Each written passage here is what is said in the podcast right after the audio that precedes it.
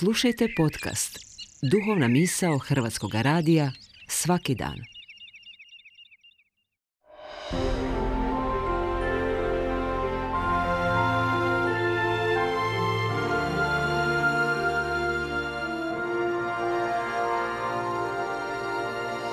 Duhovna misao. Urednica je Blaženka Jančić.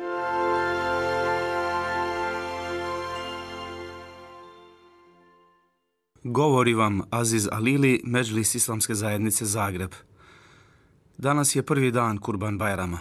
Milostivi nas je u svojoj časnoj knjizi pozvao da u danima Bajrama iz zahvalnosti njemu prinesemo svoje žrtve, kurbane, slijedeći u tome poslanika Ibrahima, odnosno Abrahama i Muhammeda, a.s. neka je na njih Boži mir i blagoslov. Iz obreda prinošenja žrtve koji se u Kur'anu spominje u vezi sa sinovima prvog čovjeka na zemlji, Adem a.s., saznajemo da Bog prima kurban samo od bogobojazni. Strahopoštovanje prema svemoćnome Bogu, žrtvu koju su pokazali Ibrahim a.s. i njegov sin Ismail a.s.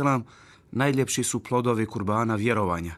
Ti plodovi vjerovanja pronalaze put od srca vjernika do onoga kojem pripada svaka naša žrtva i trud neće do Boga doprijeti njihovo meso i njihova krv, ali hoće doprijeti do njega vaša bogobojaznost. Upokorio vam ih je tako da biste veličali Boga zato što vas je uputio i obveseli dobročinitelje. Poglavlje El Hadž, 37. ajet. Vjernik je radost Bajrama i Bajramske žrtve uvijek dijelio sa svojim najbližim, sa susjedima i siromašnima – dijeleći kurbane potrebnima svojoj žrtvi daje praktični smisao općeg dobra i solidarnosti sa drugima. Iščekujući dane Kurban Bajrama, Bajrama žrtve, uočava se neraskidiva veza Kurban Bajrama sa zahvalnošću na daru života. Ibrahimova, ali i selam, žrtva je Božjom milošću spasila jedan ljudski život. Sam stvoritelj, darovatelj i uzdržavatelj svega živoga, preko svoga časnog meleka Džebraila, kurbanom je otkupio život Ismaila a.s. kako bi cijelom ljudskom rodu ostavio neizbrisivu poruku o veličini i vrijednosti ljudskog života. Posmatran u tom simboličkom značenju, svaki naš kurban i prinesena žrtva su jedan otkupljeni život, jedan ljudski život više, jedna ljudska žrtva manje.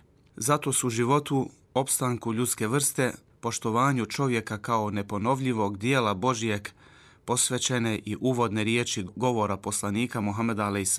održanom na oprosnom hađu. O pravovjerni, bojte se Boga, budite humani i pravedni između sebe i prema drugima. Ljudi, vaši životi, vaša imanja i vaše časti neka vam budu sveti i neprikosnoveni, kao što je za sve nas uzvišen i svet ovaj mjesec, današnji dan i mjesto Arefat na kome se nalazimo, sve dok se ne sastanemo sa gospodarom vašim. Čovjek je dijelo Božije i neka je proklet onaj koji to ruši. Ljudi, vaš gospodar je jedan i vaš praotac je jedan. Nema prednosti Arapin nad Nearapom, niti Nearap nad Arapinom, niti crveno kožas nad crncem, niti crnac nad crvenokošcem, osim po bogobojaznosti. I danas je važno da ljudi ponove tu ali i selamovu poruku s Arefata. Nikad kao danas nije važno obnoviti taj princip suživota i tolerancije među nama samima. I to na svim razinama, obiteljskoj, ulemanskoj, intelektualnoj, političkoj i državnoj. Zapamtimo da nema urednog i sretnog života bez dijaloga, i međuljudske solidarnosti. Neka naša bajramska žrtva bude ispunjena bogobojažnošću i nadom da ćemo kurbanima pomoći potrebnima i otkupiti živote potlačenih, nemoćnih i siromašnih.